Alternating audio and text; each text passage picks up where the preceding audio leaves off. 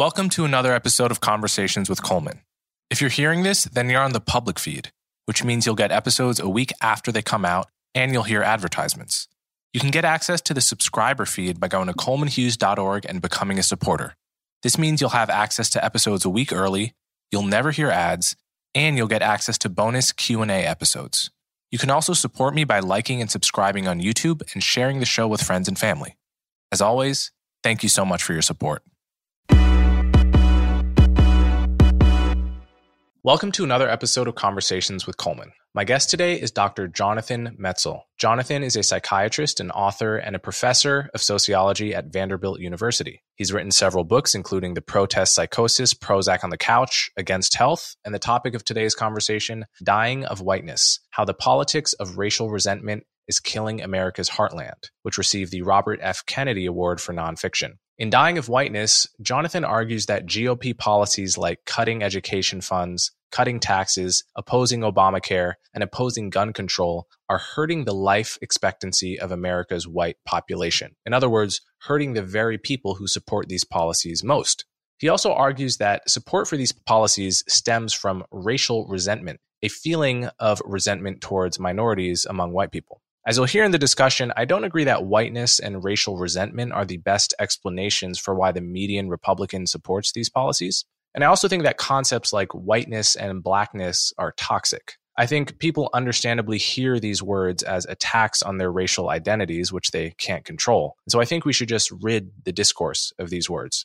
Jonathan obviously disagrees, and we'll talk about that. That said, there are some smaller claims I agreed with Jonathan about, like the fact that the easy availability of guns in this country has made suicide easier for people, especially for the very population that opposes gun control laws. Some of his other claims about the effect of cutting school budgets on life expectancy I found to be poorly supported, and you'll hear me press him on that towards the middle of the episode. In general, I found that there was some distance between the tone of his book and the positions he was willing to defend in the room. And I don't know exactly how to handle situations like that as an interviewer. Do I just talk to the person I'm meeting in the room, or do I hold people accountable to the precise claims that they made in the book? I don't really know. Anyway, I'm grateful to Jonathan for coming on the podcast, and I hope you all enjoy the conversation as much as I did. So without further ado, Doctor Jonathan Metzl. Jonathan Metzl, thanks so much for being on my show. I'm really glad to be here. Okay, so um, we're going to get into your book, and I'm going to put you in the hot seat and um, think of it like like defending your dissertation all over again. I was saying before, this is the most comfortable hot seat I've ever, this is a very comfortable hot seat, so yeah. So before we get to that, though, I want to know a little bit about your background, your biography. Where'd you grow up? How did you come to care about the issues at the intersection of race and health that led you to r- write this book, Dying of Whiteness? And so how'd you get here? Well, I think there are two parts to that. The professional part is I've had this career going back and forth between medicine and social science and politics, basically, and so and humanities also. Uh, so I, I I went through the whole med school route, but while I was going to med school, I snuck away and got a night degree in linguistic theory and poetry because I always wanted to kind of add. Because med school wasn't enough. Med school wasn't enough, uh, and then I took off some time to do um, another degree in kind of politics. Then I went to residency, but I was actually. Sounds crazy now. Going to night school. So when did you sleep during your residency? I'm plus sleeping night now. School? I'm kind of catching up on everything. but but during my residency, I did a, a degree in poetry theory, and then I did a PhD after I finished my residency in critical race theory and politics. And so I've been kind of going back and forth between these worlds. And the whole time you're doing that, everybody's like, "What are you going to do with your life?" And it turns out there was a job. There was a job.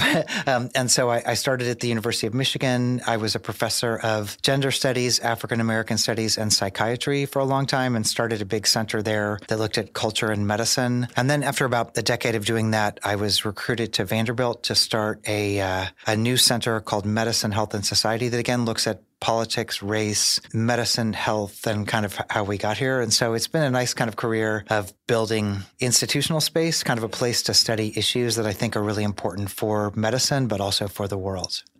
All right. So um, so we're going to get into your book, Dying of Whiteness, um, which this came, it's a couple years old now, right? It came out twenty twenty. Uh, yeah. Is that right? So um, I don't know how fresh it is in, in your memory, but I, I've just read it. And, and so my first question is basically about the...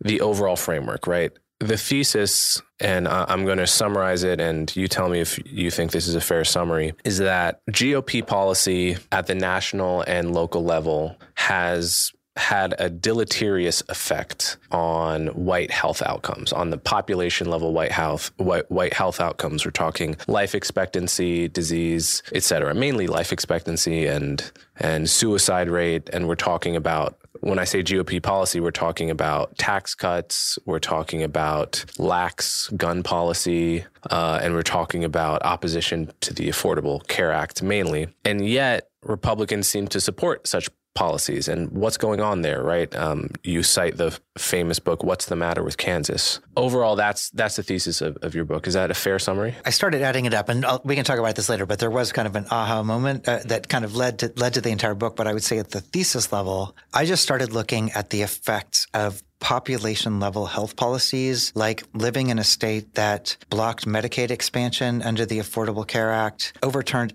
Any any and every gun law uh, on the books, blocked education, public education funding was another big one. And it kind of led into blocking public health funding, which kind of was a lead up to the pandemic. And what I found was the dichotomy that you've just mentioned, which is that on one hand, people were supporting these politics. They were voting for them. And then on the other hand, the actual medical biological effects of those policies on the people who were supporting them were as dangerous as living in a house with asbestos or secondhand smoke or not wearing a seatbelt in a car. They were literally causing a shortening of lifespan. The policies themselves were disease pathogens that were causing, you know, in, in some instances, weeks or months or years of shortened life expectancy or shortened quality of life years. And so I just looked at it from a data perspective and a political perspective. And I found that these policies were functioning like disease pathogens, just like secondhand smoke. So we're going to, I'm going to dig into those specific claims in a bit, but I want to uh,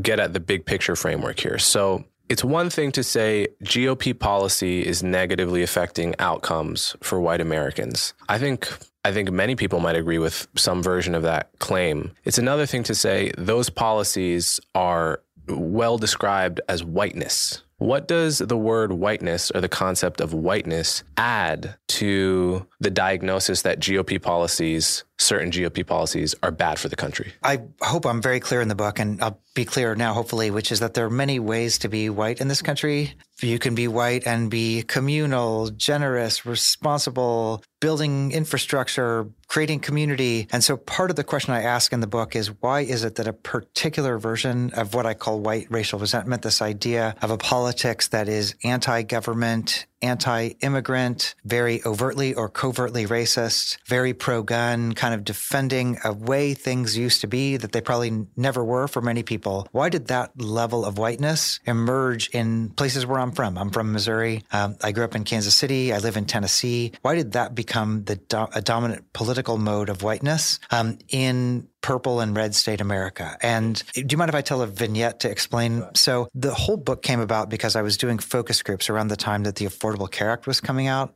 And we were doing these focus groups in rural Tennessee, a place that has horrible health outcomes for poor people across the board. And part of the story was, leaving beliefs about government aside, the people I was interviewing, they were they really needed help, like people with chronic liver failure, kidney failure, going bankrupt from not being able to afford their prescription drugs. And I understand government is complicated, it's bureaucratic, but I would do these focus groups and I would talk to people and I'd say, hey, there's this new thing, this was like twenty twelve, twenty thirteen, called the Affordable Care Act. Are you going to sign up for it? And I'll never forget, there was a guy, a guy named Trevor who I spoke with, who had, I think, liver failure Failure or kidney failure. He really needed medical help. And he said, I realize I'm dying of my medical condition. And I said, well, here's this thing called the Affordable Care Act that might be able to help you. You know, you might get Medicaid expansion, um, more insurance coverage. And he said, I, I know what it would do for me, but to quote him, ain't no way I want my tax dollars going to help Mexicans or welfare queens. This idea that basically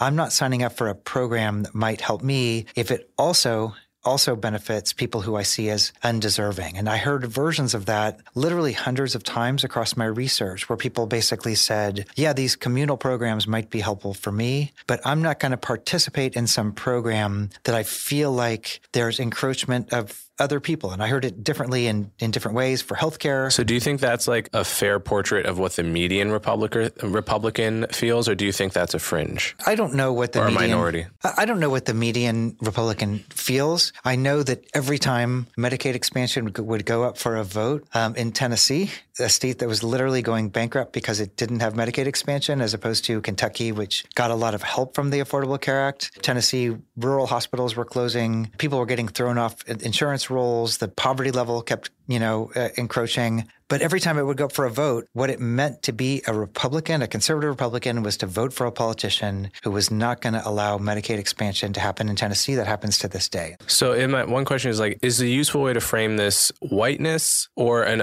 I could, I can imagine an alternative framing would be partisanship, right? Because there are all these, I'm sure, you know, studies where Democrats or Republicans will be presented some policy. Say it's a gun control policy. You tell them Obama was in favor of it, Democrats will vote for it, Republicans will say no. You tell them Trump supported the same policy and they'll flip. It's it's like this partisan bias where my party is right no matter what, and, and the policy, and everyone's either watching Fox News on the one hand or they're watching M S N B C, C N N, et cetera, and, and they just do that. So is, to me, that when you tell that story about, well, I suppose about Trevor, he made it specifically about Mexicans and welfare queens, et cetera. So that seems like a a, a racist motive. But if, if I'm talking about like your typical Republican or your typical Democrat, to me, it seems like the partisan bias is what would explain those kind of shooting oneself in the foot mm-hmm. kind of policies. No, and for sure, we have plenty of shooting oneself in the foot to go around, right? Right now. Um, I feel like our whole system is set up to not solve problems. And so I, I,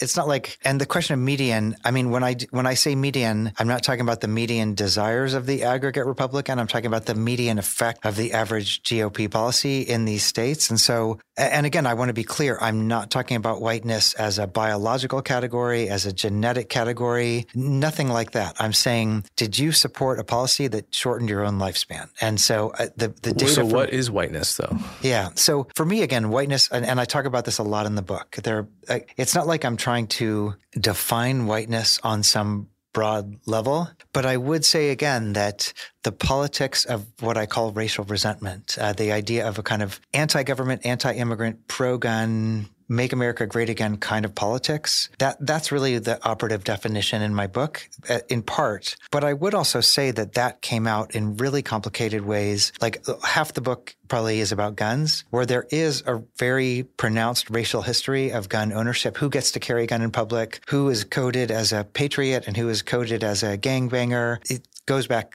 a couple hundred years in our country. And so I look at the history of guns, which is very different from the history of healthcare. But but that it's that had its own racial history that shaped present day politics. When I look at schools, there's a history of, I look at Kansas because of Brown versus Board of Education. So this question of separate and equal, and who is who has the right to be separate or equal. And so I'm looking at particular states that have particular racial histories about particular issues to say the history of race. Not that every person is racist. I don't think that. And I also I, I don't know. I think racism in a person is a very, it's a, for me as a researcher, very fuzzy. Like, I don't, I don't know who's racist. And many people act like they're not racist and they are. And I don't even know how to quantify that. But I can say that there are racial histories about these issues in these states which impact the policies and the outcomes. And so I'm really looking at um, guns, schools, and healthcare, the racial history of those issues and how those racial histories shape the politics in the present day. I think framing it as sort of dying of whiteness, it's a no doubt controversial and, and to some people probably be offensive way of framing it, because they would hear it as you're attacking white people because they're white. And I think analogously, if someone said, oh, you're, you know, dying of blackness, a lot of black people, the... It, it wouldn't matter what you said after that because you're attacking my identity. Uh, of course, I don't think that's necessarily a bad thing. Like, right, as a scholar in America, you can make an argument that's offensive and you can defend it, and that and the First Amendment protects you. But there is, I think, a burden to prove that like what you gain from it is worth the p- potential turnoff factor uh, to it. And I and I wonder about that in a, in a time when we are so I would argue, hyper-obsessed with racial identity, and we've cranked it to a ten. People, I, I can imagine if I was a certain kind of white person, I would have to get over the feeling that you're you're asking me to get rid of my whiteness to buy your argument, when really, you know, if you were to make it to me on the basis of like, this is a bad policy, then then I might be open to, to hearing it. I mean, I'm super, I hope I'm, I hope I'm clear in the book, and I'll be, again, say it now. I'm not asking anybody to apologize for their whiteness. I'm obviously a white person. And so I don't actually don't like arguments where people are asked to apologize for who they are. Um, I, I don't, I, I don't think that that's taking people where they're at. And I, and I think, I, I think we, I, I just, I mean, I've had public debates about white fragility and things like that. And I, I don't think that. Now, uh, two things I think are important for this. One, number one is I wrote this book twenty twelve to twenty eighteen. Um, and so the book, you know, was in, in production twenty nineteen. So the issues, if I had to re, if I had to write it now, maybe I wouldn't call it Dying of Whiteness. Maybe I would. I do think that. How come? For the reasons you're saying, I think that the pandemic, the murder of George Floyd, all the reckonings, all the backlash we've had recently. But I do think my argument holds. I mean, I do think that if you look at the pandemic, for example, really what I'm asking is, why is the performance of a particular political identity, which is charged by race, at odds with longevity? And and I would say that, you know, you could maybe make the same argument for people who were anti-mask or anti-vax, that to be a good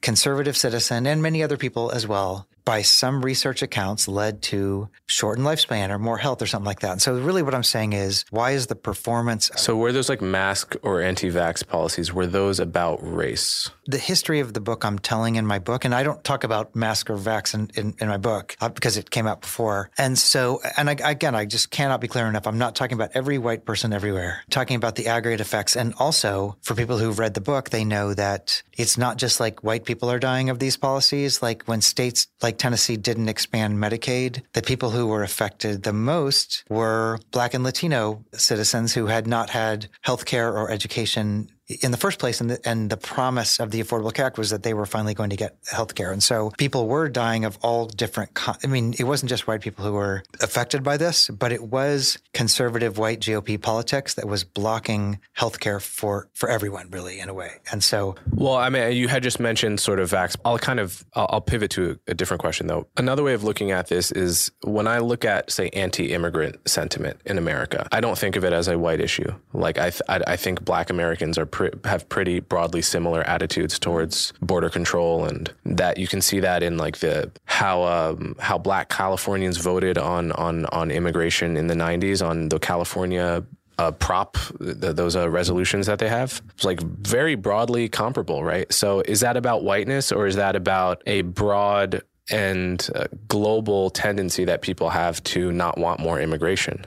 And many Black and insofar Americans, as we yeah. talk about it as whiteness, don't white people feel singled out like, hey, hold on, my Black neighbor doesn't want open borders either, or doesn't want more immigration. How come I'm the only one that's called a xenophobe for it? Yeah, yeah, no, I mean, and many Black Americans voted for Trump and probably will vote for the G O P candidate. An increasing number of Latino Americans vote for G O P. So I'm I'm not just saying, let's all vote for Democrats. In fact, the book I'm reading now is very critical of Democrats for many of the reasons we're talking about, which is making moral assumptions about people who are politically different. And so it's not like I'm adverse to that argument. In fact, when we talk again in six months, if we do, you'll see I have a whole book about about the moral assumptions about public health. I don't think it's neutral. And so I'm, again, I just, I'm not talking about that. I'm talking about the health outcomes of policies and the ways that those policies use racial resentment to further their aims of getting implemented in the first place, acknowledging that there are, I mean, I don't call anybody racist in the book. I don't talk about people's individual intentions. I say very clearly, I don't know who's racist. And and there are many people of many different backgrounds I know from my own life growing up. And so, and so certainly there are many people. But the idea is that these policy positions are motivated to some extent by racism, right? Like the gun, gun lax attitude towards gun control, tax cuts and lowering funding, et cetera. That part of that, one part of that is motivated by racism against minorities, right?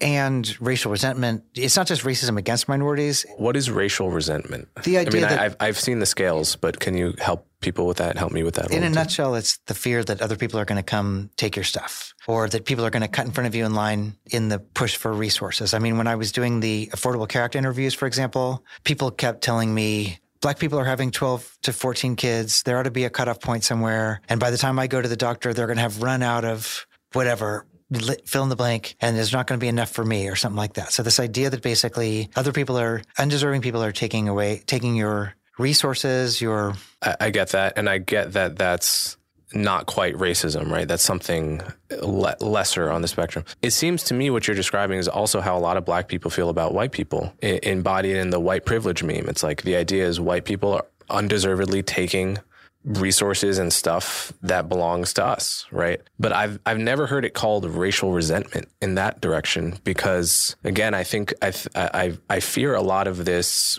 Uh, the way these things are named and selectively thrown around, the subtext of all of it is that white people are wrong and everyone else can sleep easy on this issue, which strikes me as like a big problem and, and a very divisive way, way of framing the issue. So like, is, is it racial resentment when Black people feel this way about white people?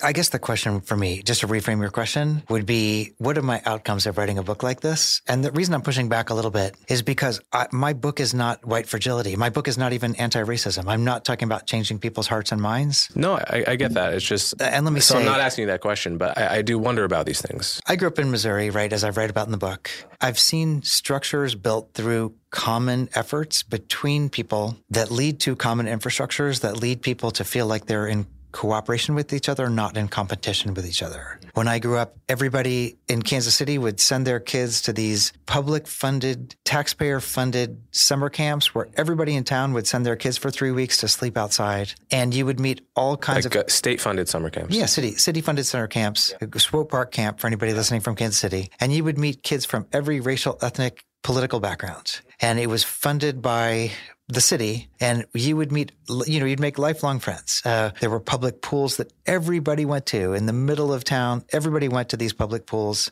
and you would meet, you would, you know, sports teams, all these kind of things. And so in Missouri, when I grew up a couple decades ago, we had a system where taxpayer money was used to create infrastructure where people could meet people who were different than them and not see them as evil. And all of that went away the minute we started doing like the, you know, anti-tax movements like the Tea Party and the Freedom Caucus. The minute more guns flooded into the area, the minute politics became polarized, the first things that got cut were these common infrastructures, these infrastructures where people could go. And so part of the reason I wrote the book is to say, in my own lifetime, I've seen us do better. And Heather McGee makes a similar argument in her, her book, The Sum of Us, about the closing of public pools. And I've seen programs like those summer camp programs that I grew up in proposed again and again, and they continue to get shut down. And so what I'm arguing for, again, I'm not arguing for hearts and minds. I'm arguing let's build common infrastructure where people can see the value of cooperating, collaborating, and not fall back on zero-sum formulations where we feel like racial groups are in competition with each other, or people who are politically different than us are bad people in a way, which is our which is what our whole system is right now. When they were proposing the Affordable Care Act the first time around, you know, two thousand eight, nine, ten, they had this idea, how can we get people in a city or a community to work together to improve their health outcomes across the aggregate level of a community? And so what they did is they had this plan that was, if an entire town builds bike lanes that connect different neighborhoods, builds public parks, they lower their emergency room visits, they lower their blood sugar and their systolic blood pressure. If the entire town does this, then everyone gets a tax cut. The whole town will get a tax cut because you're wasting less money on E R visits. And I thought, man, that's exactly what I'm talking about. Um, I'm a structuralist. I'm not, I'm not trying to, again, change people's heart, whatever. But I will say this is exactly what I'm talking about, which is this idea that we could build structures where people were cooperating toward a common aim, right? Everybody wants a tax cut. And I thought, man, this would be great. This would be a way to get people to to cooperate, even if you're not talking to them about their deep-seated fears or resentments, but instead build these structures. Now, the thing I'm telling you with the Affordable Care Act was one of the first things that got chopped. It never saw the light of day. But I kept thinking, like, that's a modern-day example of the thing I saw with the parks and the schools, which is how can we build structures where people are not in competition with each other for resources, which is the world we have now. And I'm, I'm not trying to not answer your question. I'm just giving you the way I think about this, which is, I mean, I... anti-racism is one approach, which is let's make people aware of things. And I think it's super important. But I'm saying I think that changing everybody's attitudes is not going to matter if you don't intervene, if you don't have a foresight at the structural level to think about how you can get people to feel like they're on the same page. And conversely, if you want people to be at odds with each other, to feel the most resentment between groups, the best way to do that would be to drain all the money that people have toward bridges and schools and healthcare and parks and give it in the form of tax cuts to wealthy people and corporations. So you're draining all the money, and then people really are in competition with each other for limited resources. And so austerity and what we might call racial resentment or tribal resentment, I don't know what you call it, austerity is a driver of that of that phenomenon too. And so in a way, we've just stopped investing in the conduits through which tribes of people feel like they're together. We've invested in tribalizing media, tribalizing politics, tribalizing judges. Our whole system is monetized for people to be at odds with each other. And and then we're seeing the natural outcome of it. And so the, that was a very long way of saying, yes, there are black people that are racist. Yes, there are brown people that are racist. But what does that tell us? That That tells us many things, but it also tells us that we're in a system where we feel like we're fighting, you know, we're six mice fighting for, you know, two pieces of cheese or something, which is the way the American system is set up right now. So if I were to summarize you, what you just said, and tell me if you think this is a fair summary, say when we defund things, when we defund public education, et cetera, when we when we cut the budget, we're all now fighting over a smaller pie in some way, and it brings out the worst in all of us. It makes us more liable to blame racially and to resent racially and so forth. And also we think in terms of competition. Zero sum. I think it's absolutely zero sum. People are, we think in terms of competition with other groups as opposed to thinking, man, there's enough for everybody or something like that, which is not our system. Right. Well, okay. So if I look at like what I've seen over the past ten years is that, and, and there's this Gallup poll I often cite just that asks Americans like how you feel about race relations. And it was basically most Americans, black and white, like sixty to seventy percent felt good until twenty thirteen. And then it just like starts spiking. It starts, sorry, nosediving. twenty thirteen. twenty thirteen. Yeah. It's like, it's a Gallup poll they have. They've been asking it since two thousand one. And it's just pretty much pretty steady until twenty thirteen. And then nosedives from steadily from thirteen, twenty thirteen to twenty twenty-one, like cuts in half, both black and white Americans. What happened in twenty thirteen? So what I would say what happened in twenty thirteen is a couple things. I think everyone had a smartphone in their pocket and everyone had social media. Yeah, that's probably true. And so our perceptions pre-twenty thirteen, like our perception, my perception, let's say, I was kind of a kid at that time, but my perception of race relations would be like, how am I treated on a daily basis by my neighbors, by my classmates? How often do I experience a racist incident, which at that time would have been very rare for me where I grew up? How, uh, and then like what I see on the six o'clock news, right? Post-twenty thirteen, my picture of race relations is like a new article every day from BuzzFeed or Huffington Post, uh, a video of a black person getting killed by the police, you know, every month that circulates on Facebook in a matter of minutes and could be even a misleading or out of context clip. And the algor- algorithm- algorithmically boosted content is precisely the content which is most divisive. If you live in red America, the stuff you're getting is like, you know, a constant drip of articles about illegal immigrants committing crimes, right? And you're seeing that pre-twenty thirteen, you wouldn't have seen that so algorithmically boostedly in your pocket all the time, everyone filming everyone. And I think that led to, in substantial measure, it led to the B L M movement. So I don't think the B L M movement is the cause. I think it's also caused by the same phenomenon, which is like this social media smartphone revolution. And to me, that is by far the bigger driver of poor race relations today than like, uh, you know, budget changes or G O P budget cuts and, and, and such like. So what what do you think of that? I mean, it's interesting if you think about, um, you know, I was talking, my last very long answer was about structure. And it seems like the entire monetary structure of intergroup relations now is monetized around conflict. And so Social media is a great example. If you go on and you say, I'm a Democrat, but some Republicans are nice, you'll get two re- two clicks. It won't make any money for anybody. It's this, the algorithm will not support you saying that. Um, if you go on and say, I walked down the street and a damn Republican threw some shade at me and blah, blah, blah, th- and then people respond to that and then it goes on, it kind of circulates. That's how people make money. So we, we the social media algorithms depend on conflict, which of course is so ironic because social media was supposed to be this thing that brought us all together, that kind of thing. But so that money, That's that, how it that, was sold. The, and so conflict is the way we learn about other groups right now a lot of times. In, in some ways, not all, but in some ways, it's how we think about them. But it's not just social media. I mean, think about our political system, for example. People are elected to go in and hold the party line. They're not elected. Try being a centrist. Try being, you know, Mitt Romney or somebody you're seen as a traitor. And so our whole political system is who's going to go in and be the most, the most ardent defender of for me and against you. Judges never used to be politicized, but now judges, it's not like, oh, I'm going to go in and listen to the argument and let's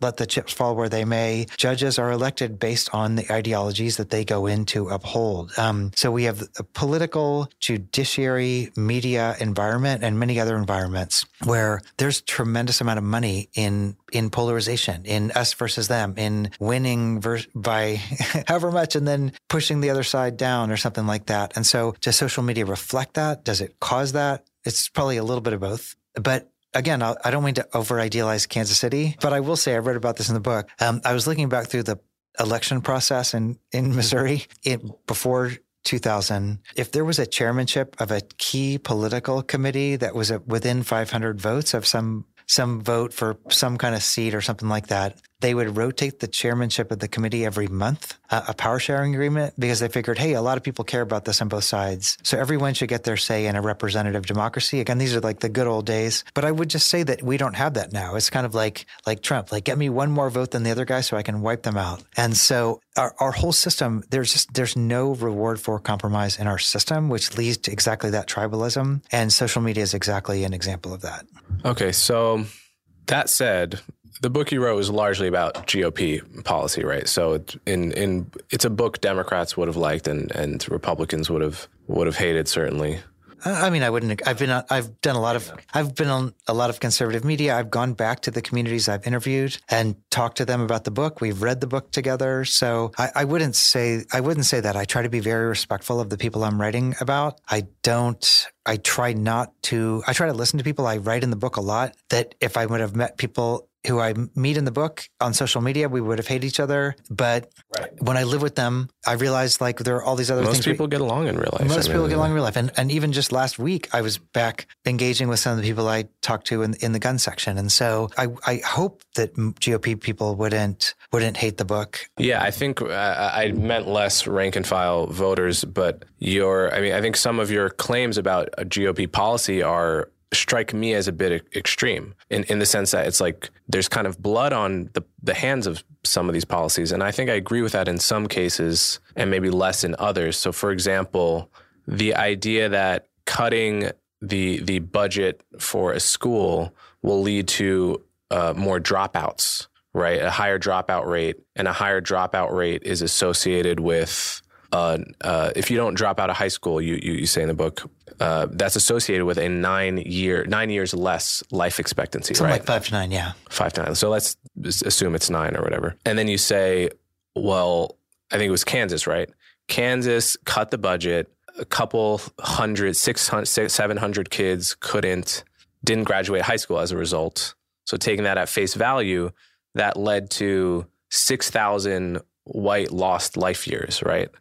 But it seems when I hear that, I think the hidden premise here is that not uh, is that not graduating high school causes you causes your lifespan to go down by nine nine years. When I feel that that's probably more likely a correlation, right? Like it's probably like poverty causes you to not graduate high school and causes your life expectancy to be lower, et cetera. And yet the way that that's framed, it's basically this policy is taking out six thousand years off of your life. And that that feels like a very, you know, like uh, I, I think dubious way to frame it. And hopefully we'll get to guns because I feel like the data is really, str- really strong on guns. But I would say that so the shortened lifespan from high school dropout is that, and I'm clear about this, that's not my research. In other words, I'm using somebody else's model, another published model, which basically said that if you just study people who don't make it through high school, drop out before high school, they have worse job, worse diet, worse ass, works, worst ass, worse um, ass, access to healthcare. And so in a couple of models in these public health articles that I was talking at, which I kind of say, okay, let's take that, let's take that at face value, even though that could be true, that could not be true. I, that was not the research I was doing, but I'd say, let's just take that at face value, because I guess it does kind of make maybe emotional sense when you think about it. Like if you don't have a job, if you don't have a job, if you like poverty maybe is linked to not graduating high school, it's not It's not causal, but I said, let's take that number at face value. But I, but I think the data that is really strong, which was my data, which is the before and after of draconian budget cuts to Kansas, the Kansas public education system. So I can say that the before and after of literally eviscerating public school budgets in Kansas led to changes in, you know, increasing class size, decreasing teacher funding, decreasing after school programs. De- I mean, all these kind of things um, that led to worse schools, schools closing, and people started not making it through high school. So I said, let's just take this five to nine year data. What I can show you is the before and after of these tax cuts, what happens. And then I just applied those two things to each other. And so I'm not saying that dropping out of high school caused that to happen, but I can tell you— It does read that way. I have to, I can't let you off the hook yeah, because it really does read that way. What I can tell you is that cutting the budget, cutting the budget leads to dropouts. I have very strong data about that. Cutting the budget— That's interesting in its own right. And cutting the budget leads to decreasing employable skills, right? That's the other thing we see in Kansas, is that skills like science, uh, proficiency, critical thinking, reading, all those things start falling on national tests, on fourth, eighth, and twelfth grade national tests. They all start falling after the budget cuts. Now, I don't know. I didn't go in and say like, oh, you took these ten dollars and this test score. But I can tell you, if you look at the graphs in the book, it's pretty powerful what happens to education outcomes and dropout rates after the tax cut. So that I will definitely go to the mat on. And then I said, let's do a thought experiment, which is here's this whole body of literature that says that these things lead to shortened lifespan. I see that as a debatable point. I'm very happy to debate that. I don't think that it's A leads to B, but I do think that if you apply these two things, which is here's the thing that I know caused high school dropouts, and here's a literature that says that dropping out causes this, let's merge those two things and see what we find. But again, I think the thing that I would want to stand firm on is massive budget cuts, defunding an education system leads to worse outcomes. So right before we get to, to gun control, because this is your area, what did you uh, what did you make of our sort of national COVID policy re um, school closures? Because this is this was, it was a point of contention, and at the beginning, the people saying open open schools were were quite vilified, like the the Emily Osters of the world, and then and again I. I imagine you're probably closer to this literature than I am. I'm not like reading all the papers or, or anything, but my my impression has been that there's an emerging consensus that school closures that went on too long had, had a deleterious effect on test scores, on, you know, learning loss, this learning loss problem. So how have you viewed that?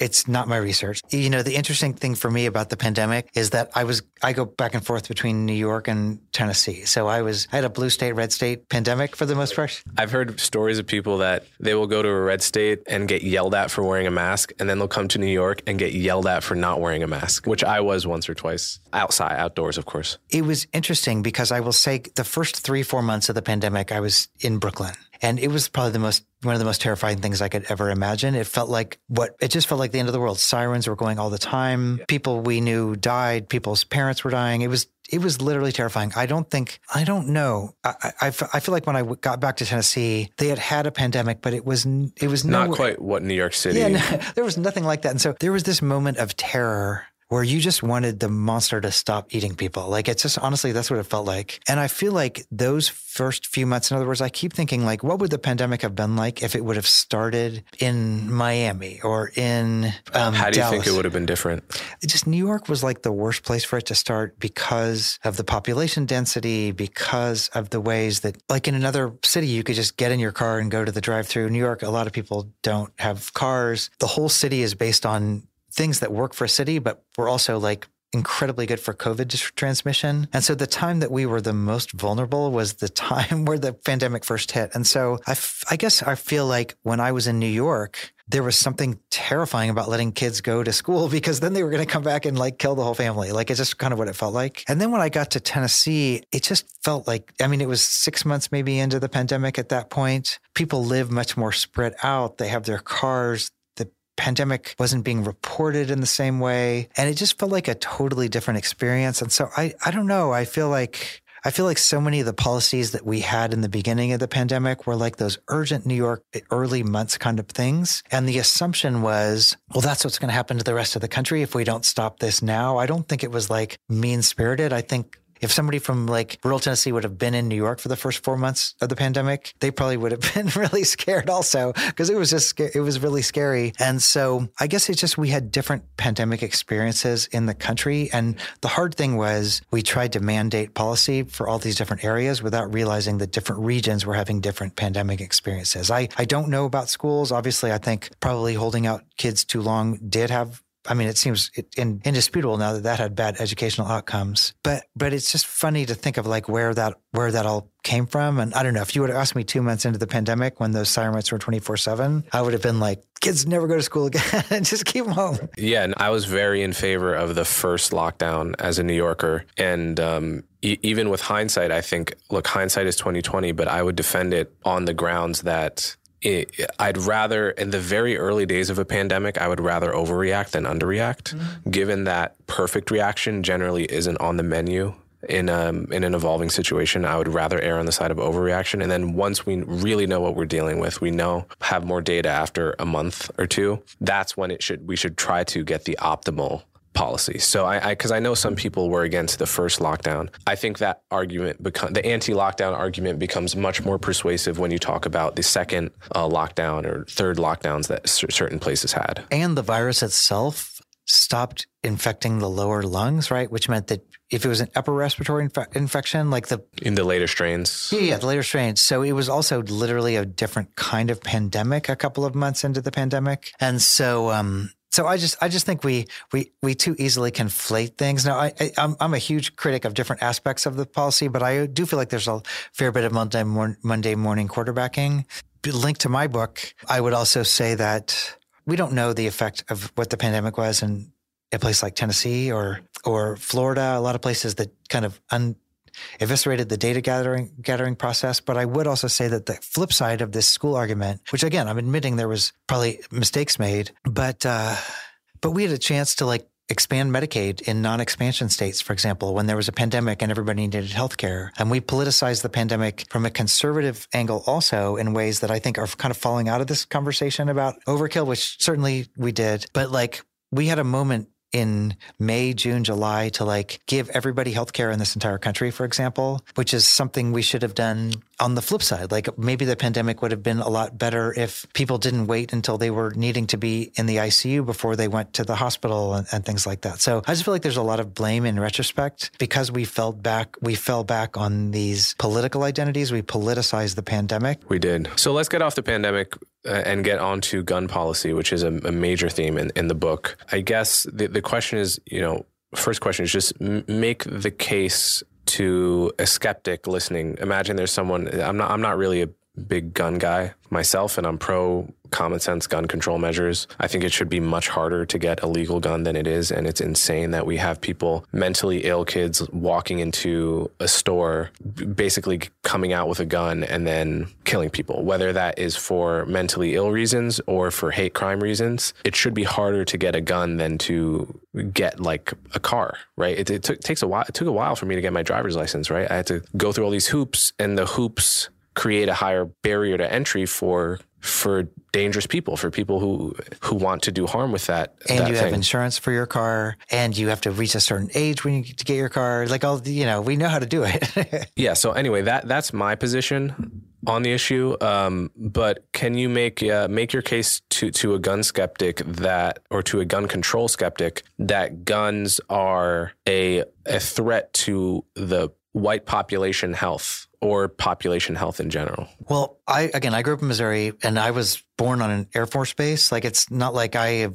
not, I've been around guns a lot my entire life. It's not like I'm anti-gun. I know a lot of people who own guns, who have guns for hunting or because they've been handed down in their families. So I grew up in a place where a lot of people own guns. It's not like I thought every person, oh, you're the right person with a gun, you're some kind of problem. But in the book, I tell the before and after story of what happened to Missouri, where I'm from. Missouri had a permit process in place until about two thousand eight. Which was a process where if you wanted to buy a gun, just like you were just saying, you had, it was less than a driver's permit, but it wasn't nothing, right? You had to do a questionnaire, get a very cursory background check. The question was basically, are you going to kill somebody? Yes or no? It was, it, you know, it took, I interviewed people who were part of that. And it process. was like swipe or no swiping. You had to tell the truth, right? Well, I mean, it was, it was a joke because I talked to people and they were like, yeah, it was largely pro forma. And we do pro forma things. I mean, think about when you go to the airport and they used to ask you, like, is anyone unknown to you packed your bag? Like, nobody who is going to blow up the plane is going to say, oh yeah. Actually, Osama bin Laden yeah, packed my bag. Yeah, Thank totally. you for asking. Thank you for asking. But there was like a, just a, there was a level of oversight that was not just about an individual making up their own choice, which gave the state data. It gave the state information. There was also information on particular guns so that if a gun was involved in a crime, they knew who's at least who owned the gun. And so they could maybe track back and find the person who committed the crime. And so there was this process, which was far from perfect, but it didn't really bother anybody. I interviewed a lot of sheriffs and a lot of pawn shop op- owners because they were selling a lot of guns in Missouri. And they were like, yeah, this whole thing took about five minutes every time you'd make a gun sale. It really wasn't that big of a deal. When the, and you had nothing to worry about if you weren't a criminal and were, et cetera. Yeah, exactly. Exactly. And so, but then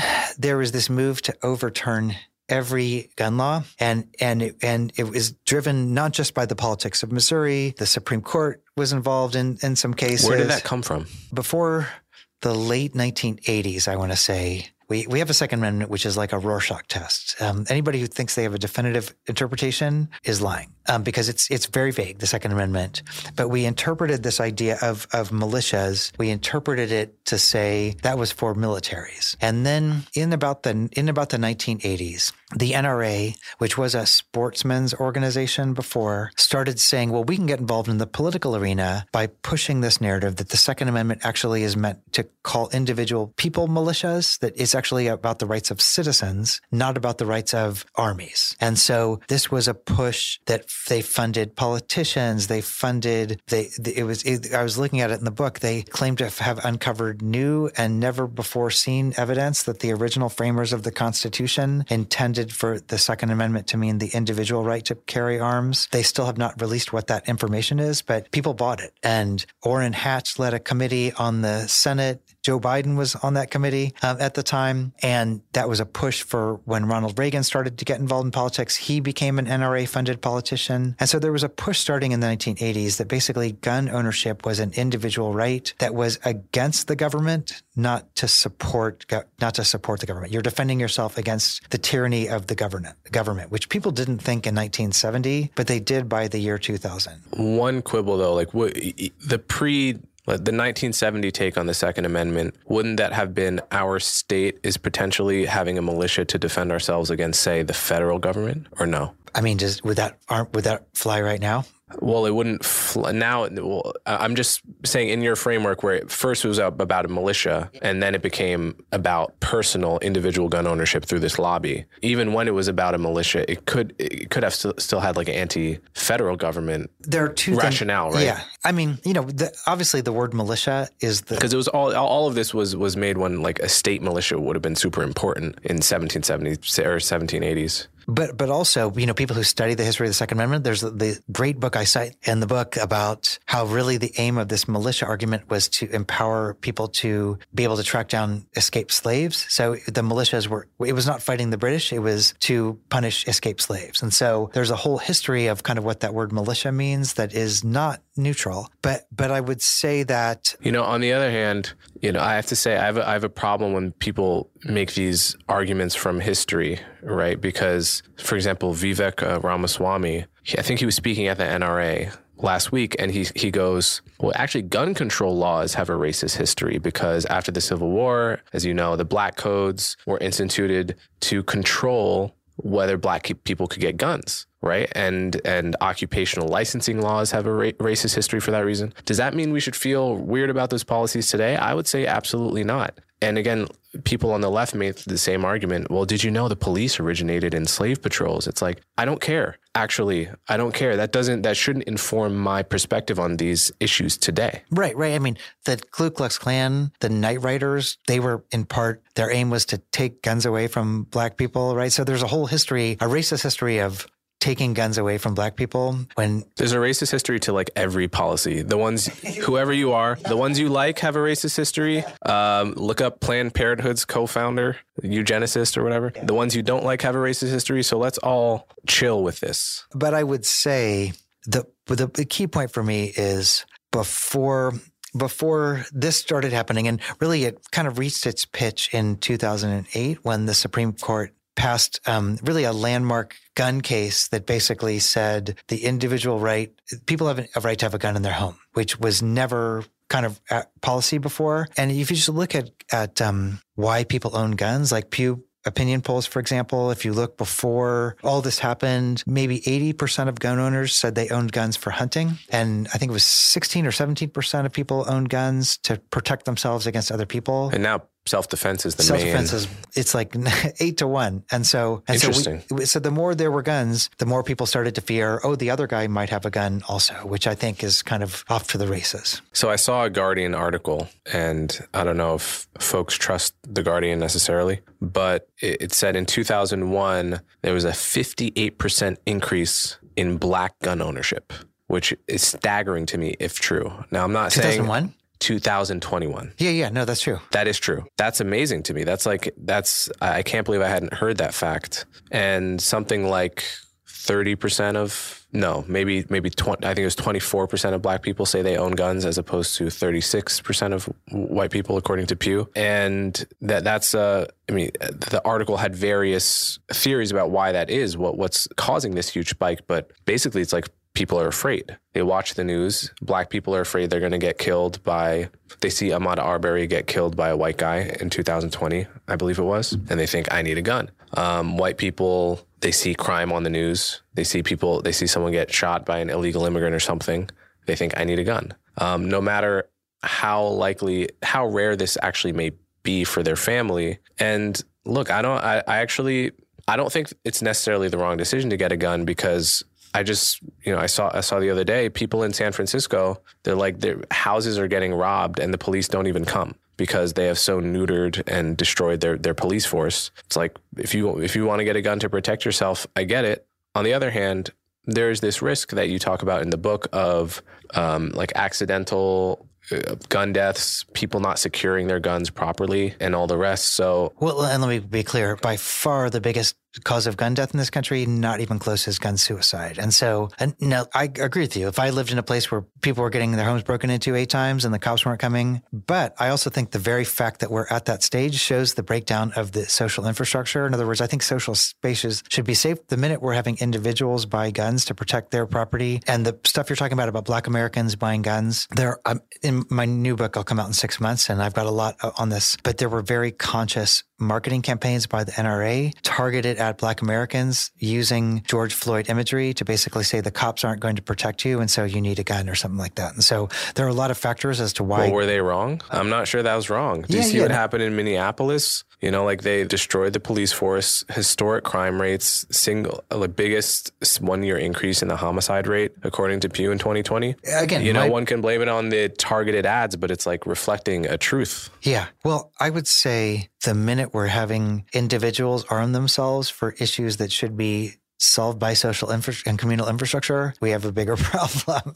And so I say it should be solved by the police. I think it's be- I think you're beating around the bush. I think crime should be responded to by the police, and there should be enough police in every city to respond quickly to a nine one one call. And the reason that's not the case is squarely on the defund the police and B L M movement of the past three years. I don't think it's that complicated. Yeah, but I would also say that you cannot separate that from, you know, there's a lot of sociological research that basically says if you invest in neighborhoods, high crime areas become less high crime. The more you invest in roads and schools and stores and things like that. So I think that it's not just about the police. But anyway, the point I, uh, the point I was making before we got here was that by far the most gun death is gun suicide. It's not even close. And so the what I start looking, what I look at, and in my book. And that's overwhelmingly a white issue, right? White white male issue. It was in my book. I mean, yeah. Maybe that'll change now because uh, but my book, the analysis ends in twenty eighteen. And I would just say that gun suicide, people were being targeted with, you know, the people are out to get you, you need a gun. People were overarming themselves. There were guns everywhere. And then when there was a moment of crisis, they, you know, the average story, a, a gun suicide, the story isn't... Um, It, the story isn't, I've been in, in therapy for twenty years and finally I did it. The story is, I got really drunk. I got fired from my job. I found out my wife was having an affair. There was a gun on the nightstand. It's fifty-nine minutes or less in a moment of overwhelming crisis. And so the people who had that life event and there was a gun on the nightstand were the people who were committing suicide. And so it'll be interesting to see with all these Black gun owners now, for example, what happens to Black gun suicide. If my data is right, Black gun suicide will go up also because the, the risk factor for, for gun suicide is having a gun in a moment of crisis. But I would say that when all the rhetoric about guns is, a gangbanger is going to break in your home or, uh, you know, carjack you, you're you're not recognizing that the biggest, at least from a health perspective, the biggest risk of guns is actually turning the gun on yourself. It's interesting. That's a very interesting prediction about black the black suicide rate. And I'm curious, uh, when, when would you like check, check in on that to see if, if you were right? Because that's a very interesting prediction. I don't know, ten years from now. ten years from now, if the black, yeah. Well, yeah, the, so that's interesting because you do see certain countries like South Korea with, with very high suicide rates, but no gun ownership. Japan. Japan. Yeah. Okay. So I guess Japan as well. And so it's clearly possible, but you're saying the way that most suicides are happening, they're, so to speak, crimes of passion. And if there's nothing around to kill yourself with and it, and the feeling passes, then many, many people wouldn't do it. We have the same rates of suicide attempt as other places. But for example, overdose is the most common suicide attempt method. How fatal do you think it is? Overdose? I, well, because I, I read your book, I, I kind of know the punchline. Okay, it's so. Like four percent. Yeah. Hanging is hard to do.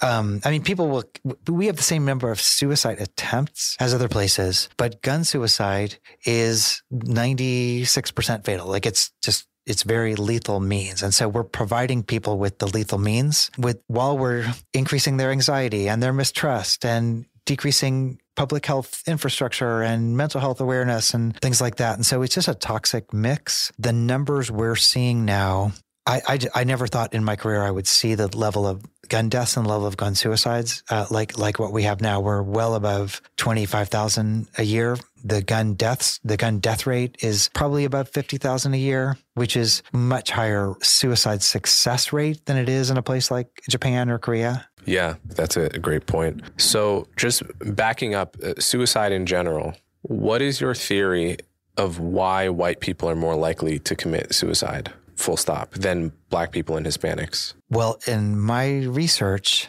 So there were these famous papers from Journal of the American Medical Association and other places from the nineteen nineties that said that a gun in the home is a risk factor for a successful, successful is the word they use, suicide, completed suicide. So having a gun around increased your risk of dying from suicide. It also increased the risk that there would be a fatal partner violence shooting. For example, if there's a gun, uh, there was a higher chance that a, there would be a partner shooting. Um, now, it seems kind of obvious, right? Because it's probably um, hard to have a partner shooting if there's no gun. But but I would say that this these two papers, two or three papers, really started the public health on one side and N R A on the other side. The whole debate about why public health is anti-gun started from these papers because they were saying you're pathologizing gun owners. Now, the irony is what they said in those first papers in the nineteen nineties, uh, Kellerman, other authors, their kind of famous papers, was one hundred percent true, which is that having a gun in the home increases the risk of having a, a completed suicide in the home. And so I think the presence of a gun in a moment where there is an overwhelming crisis, an overwhelming sense of this, I don't think there's anything racially distinct about having a life crisis. I do think having a gun in your nightstand was something more white Americans in Missouri had in the time of my research. So they had means to a completed suicide in a way that other people didn't. Now, Black Americans were much more supportive of gun control because they had seen the effects of gun crime in their neighborhoods, and they supported more policing for a long time. And they felt like getting the guns out of their neighborhoods made their neighborhoods safer. There was a lot of feeling for decades before twenty twenty, um, Black Americans were much more supportive of gun control because they had seen what having no police and... and because there was far more gun homicides. Yeah, yeah, yeah, exactly. I mean, so I think it strikes me that could be one cause of the higher white suicide rate, and probably is, but I don't think that can explain all of it. I think, so for instance, if that explained all of it, you would expect there to be a higher rate of, you know, like white interspousal homicides than Black interspousal homicides. And I don't actually have the data on that. I don't know. But I know the overall Black homicide rate is, you know, seven or eight times the white rate. So, I mean, it seems to me if you equalized guns by race, we might still see a higher white suicide rate, that there might be some other component going on. Do you think, do you think that's right? I mean, that would be interesting to see. I think it's also more basically. So the numbers I looked at said thirty-six percent of white Americans have a gun and twenty-four percent of Black Americans have a gun. It's a twelve point percentage difference, but the suicide rate gap is like, it's like a factor of two or something. It's like, it's larger than would be suggested if guns were the only cause. So do you have theories about other potential additional causes of the Black-white suicide gap? Yeah. I mean, again, I, I'm really curious about the next ten years. I would say that th- there are these books about the deaths of despair, for example, and racially disparate white deaths by particular kinds of overdose. There are, there are books about feeling like you're in a community that's been left behind by globalization or by all these other factors. And so, um, you know, the, the disparate white death rate, um, you know, there's a lot of economic literature out there right now that I think, I think it'll be interesting to see. I think it'll be interesting to see what happens. I mean, if you're suggesting that that's not s- separate from the anxiety and anger that like Trump tapped into by people feeling like never, they'd never been listened before and they were being totally passed over. I, I don't know if that lead, leads to suicide rates, but I certainly think I wasn't suggesting that. I was just just a genuine question because I don't I don't have a strong theory. Yeah, yeah. So again, although I the whole deaths of despair thesis seems like a lot of a lot of people find that true. Yeah, I mean, I'm not from I have very little personal firsthand experience with those communities. Although, you know, I'll sound like a coastal elite, which I am saying this, but I've like driven through places where there used to be a factory. You didn't fly over. I didn't fly over. I drove through. And they do seem, they look like places that used to be thriving and are not. And I could see how that could lead to deaths of despair. I mean, so broadly, right, your book is about the the policy threats to white population health. It seems to me the biggest one over the past ten years has been these deaths of despair, the opioid crisis. You saw life expectancy in, in the white population just going up and up and up and up, pretty much for decades until a few years ago. And my, my, my, um, I, I thought the consensus on this was that opio- opioids were the main cause. So my, my last question would be really like, one, do you agree with that overall picture as that being the biggest threat of the past ten years or the biggest, uh, up? And if so, who is to blame for that? I think the deaths of despair work is super important. Um, And and it's not like I'm out there disputing it by saying, no, it's guns. It's not a it's not a competition. I, I think what you're suggesting is true, which is guns and opiates are kind of part of the same coin in, in a certain kind of way. I certainly think that deaths of despair are are a huge issue. And in other words, like I, I can't remember in my lifetime or really any lifetime, the demographic majority group in an industrialized country having a four year or greater life, a drop in life expectancy. It's un, it's unimaginable. It's absolutely unimaginable. And so I do think that there's a sense of opiates certainly being a massive issue that have been propagated from pharmaceutical companies and some very well-known actors, given what we what we know now, and physicians and everything else. I, I don't think it's just coming over the southern border. I think it's m- many players were involved in, in creating that that problem.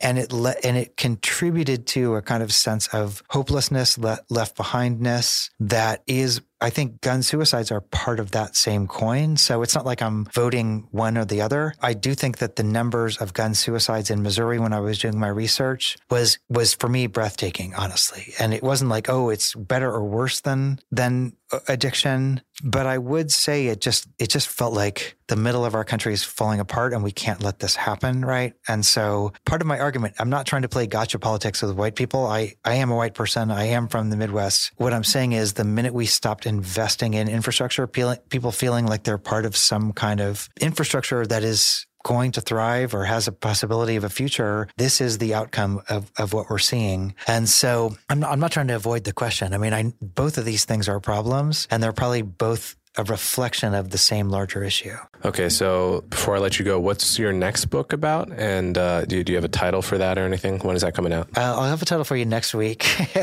but I'm looking at um, a, a mass shooting that happened in Nashville, the Nashville Waffle House mass shooting. Uh, a naked white man went into a Waffle House and shot, he, he killed uh, four young adults of color, and the automatic narrative that everybody told was it, it was racism, which it was. But I step back and I, and I, I look at how that story, when you really look at the story of what happened in one mass shooting, it's much more complicated than the binaries we put over it are about common sense gun laws and N R A and stuff like that. And so it's, in a way, what I'm showing is when you really unpack a story, it's far more complicated. And actually this good guy, bad guy narrative that we have on both sides is not helping anybody, because what I show is liberal gun policy also totally missed the boat of trying to, what would it take to not have this crime happen? It wasn't just about background checks and red flag laws. It was actually about understanding community safety. Well, on that note, Jonathan Metzl, you're out of the hot seat. All right. Thanks. That was great. All right. Thanks. Thanks. Thanks for listening to this episode of Conversations with Coleman. If you enjoyed it, be sure to follow me on social media and subscribe to my podcast to stay up to date on all my latest content. If you really want to support me, consider becoming a member of Coleman Unfiltered for exclusive access to subscriber-only content. Thanks again for listening, and see you next time.